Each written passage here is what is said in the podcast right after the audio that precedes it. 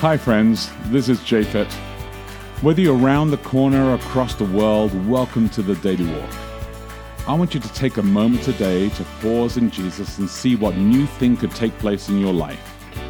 At the end of this podcast, you can download our app, Boulder Church, or visit us online at boulder.church to connect. And remember, we would love to hear from you as we prepare for our messages every Saturday morning on the Daily Walk. Good morning. It's Thursday, April 18. Welcome to Daily Walk. I am Becky De Oliveira. And I'm Japhet De Oliveira. And uh, let me pray for today, shall I? Um, Heavenly Father, I want to thank you for today. I want to thank you for all the blessings that you have bestowed upon us. I want to thank you for the moment that we have to reflect on this passage as we are living through the Easter week reminder. Uh, we ask God for a fresh understanding as always. In Jesus' name, amen. Amen. Today I am reading from the New International Version, the NIV, John chapter 20, verses 19 through 29, subheading Jesus appears to his disciples. On the evening of that first day of the week, when the disciples were together with the doors locked for fear of the Jewish leaders, Jesus came and stood among them and said, Peace be with you. After he said this, he showed them his hands and his side. The disciples were overjoyed when they saw the Lord. Again, Jesus said, Peace be with you. As the Father has sent me, I am sending you. And with that, he breathed on them and said, Receive the Holy Spirit. If you forgive anyone's sins, their sins are forgiven. If you do not forgive them, they are not forgiven. Subheading Jesus appears to Thomas. Now, Thomas, also known as Didymus, one of the twelve, was not with the disciples when Jesus came. So the other disciples told him, We have seen the Lord. But he said to them, Unless I see the nail marks in his hands, and put my finger where the nails were, and put my hand into his side, I will not believe. A week later, his disciples were in the house again, and Thomas was with them. Though the doors were locked, Jesus came and stood among them and said, Peace be with you. Then he said to Thomas, Put your finger here. See my hands. Reach out your hand and put it into my side. Stop doubting and believe. Thomas said to him, My Lord and my God. Then Jesus told him, Because you have seen me, you have believed. Blessed are those who have not seen and yet have believed. Okay. All right. So uh, I just want to remind you again that you should read the uh, Daily Walk if you have the time. It's, it's really fantastic. And uh, I think Pastor Sam Millen's done a great job with it as well. He does do a really good really, job. really good. And it's just at boulder.church forward slash daily, or you can sign up for it there as well and uh, receive it by email. Um, but here's the recalibrate question for today. Uh, if Jesus anticipates those who have not seen him to believe, uh, what is it? What is our faith based on, if not physical evidence? Well, I, I for one, love physical evidence. Do you? What kind Yeah. of physical evidence do you love? I love anything that's actually like guaranteed, like somebody can say something. CSI Japhet. Hair, skin And particles, actually, it's more, it's more like NCIS for me more oh, than okay. I don't, I don't know the difference really. It's the Navy one. It's actually very good. And, Okay. uh, but yeah, but but yeah, I I, I mean, I, Japhet's a do. forensic specialist. I really do like those shows. They're really kind of interesting. Um, I think there's something great about discovery of something physical. That's really great. I think it's great when people say something, but then it's also wonderful when they follow through on it. Right. So the action, the promise, the reality. I think that's true. So when it comes to faith, I think uh, I think we we exist in a world of faith, but then I love it when things for me in faith actually come through. Yeah, I think the whole, I don't know, I guess the whole field of epistemology, you know, the study mm-hmm. of how we know what we think we know or how we Well, think we know well, what we think we know. Yeah, yeah. Just as interesting in general that, you know, for one thing, there are different standards that we have for what we believe to be true.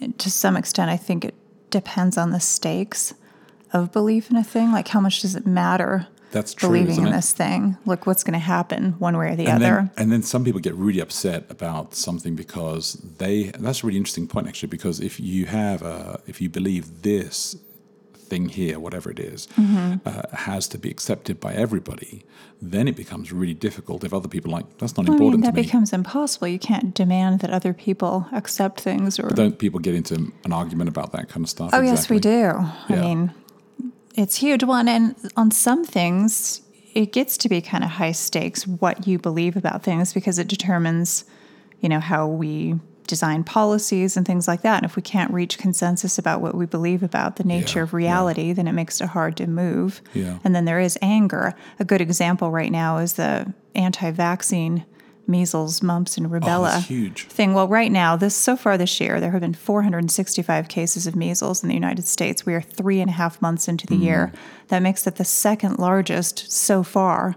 the second largest year for cases of measles in the mm-hmm. last two decades, and we're only three and a half months into the year. So chances are good it's going to be a record year for that. Well- and so you can see feeling angry. Yeah. You know, suppose your child gets measles because other parents don't vaccine vaccinate. That would be something where your beliefs or lack thereof could have some serious implications where people can Mm-hmm. have friction. And with Jesus, the idea of what does it take to believe? Like, what level of evidence do you have And, to have? and how he anticipated that by and saying, what's at stake? well, know? yes. Sometimes I, you know, I've heard. I can't remember who this is attributed to. The idea that if you spend your life believing, and then it turns out not to have been true, What have you lost? what have you lost? Yeah, Um, like if you just led a life where you believed in God and you were you were kinder and you followed the values that God was calling us to all the time, what do you lose out? Now I can see where a person might feel that they've lost out if believing in God doesn't live them lead them to live a life that is better. That was a but, lot of L but words kind of. I know it was hard for me to say. Um, oh yeah, but that so- causes them to kind of restrict themselves in ways that maybe they wouldn't have otherwise. well, yes, So I've I've met a lot of people like that who feel like they were kind of cloistered in some horrible way when they were believers, and that shaking that off gave them freedom, to be who they are. And I think that's a shame. I don't think that you should not be able to be who you are and be a believer. I think you also have to have faith that God has created you for some reason as the person that you are, that there's some benefit in that. I was reading this uh, this book a long time ago, and I'm trying to remember. Yeah, I, re- I just remembered that this historian Andrew.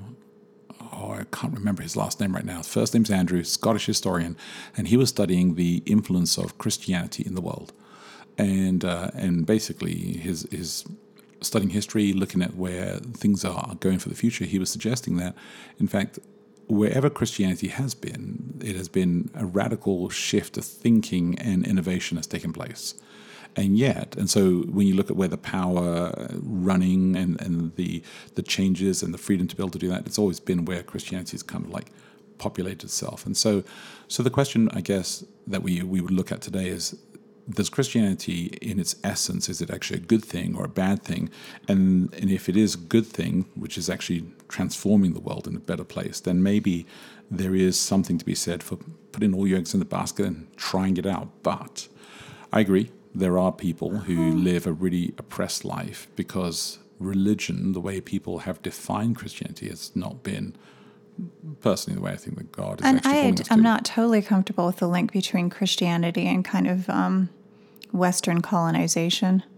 So, you know, you look at countries that have been Christianized, and it sometimes feels as if certain aspects of the culture have also been stamped out.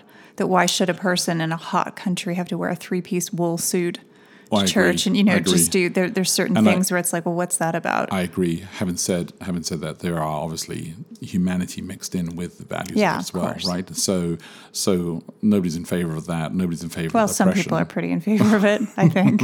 I think you wouldn't find that nobody likes it. Well, yeah. I think yeah. you'd find it's popular. Um, and yet it's still it's interesting that it's uh it it even though it took place was oppressive horrible for many many civilizations as well uh, there were others who had no christian values that actually did exactly the same thing um, and so i don't know if we can say that it's just christianity side by side with that Well, I think that we're not very good at distinguishing Christianity from culture. and from religion yeah Well, I mean, religion is Christianity, right? Well, What do you religion, religions can be a lot bigger than just that, and so the organizing of Christianity becomes a religion. Whereas what Christ tried to do and was doing, in you know, when he came down here, was to kind of tell people, listen, you've misunderstood who God is, you've misunderstood who I am, who the the Spirit is, and let me kind of reset the clock on this.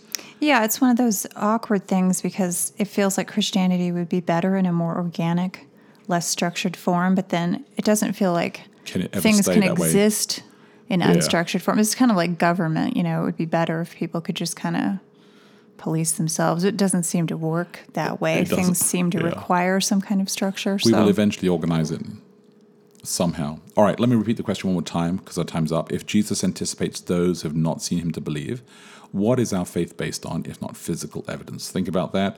Look after each other, live love, and we'll connect tomorrow. Hey, thanks again for listening to the Daily Walk podcast today. Hey, if you remember, if you have any questions, reach out to us online at boulder.church.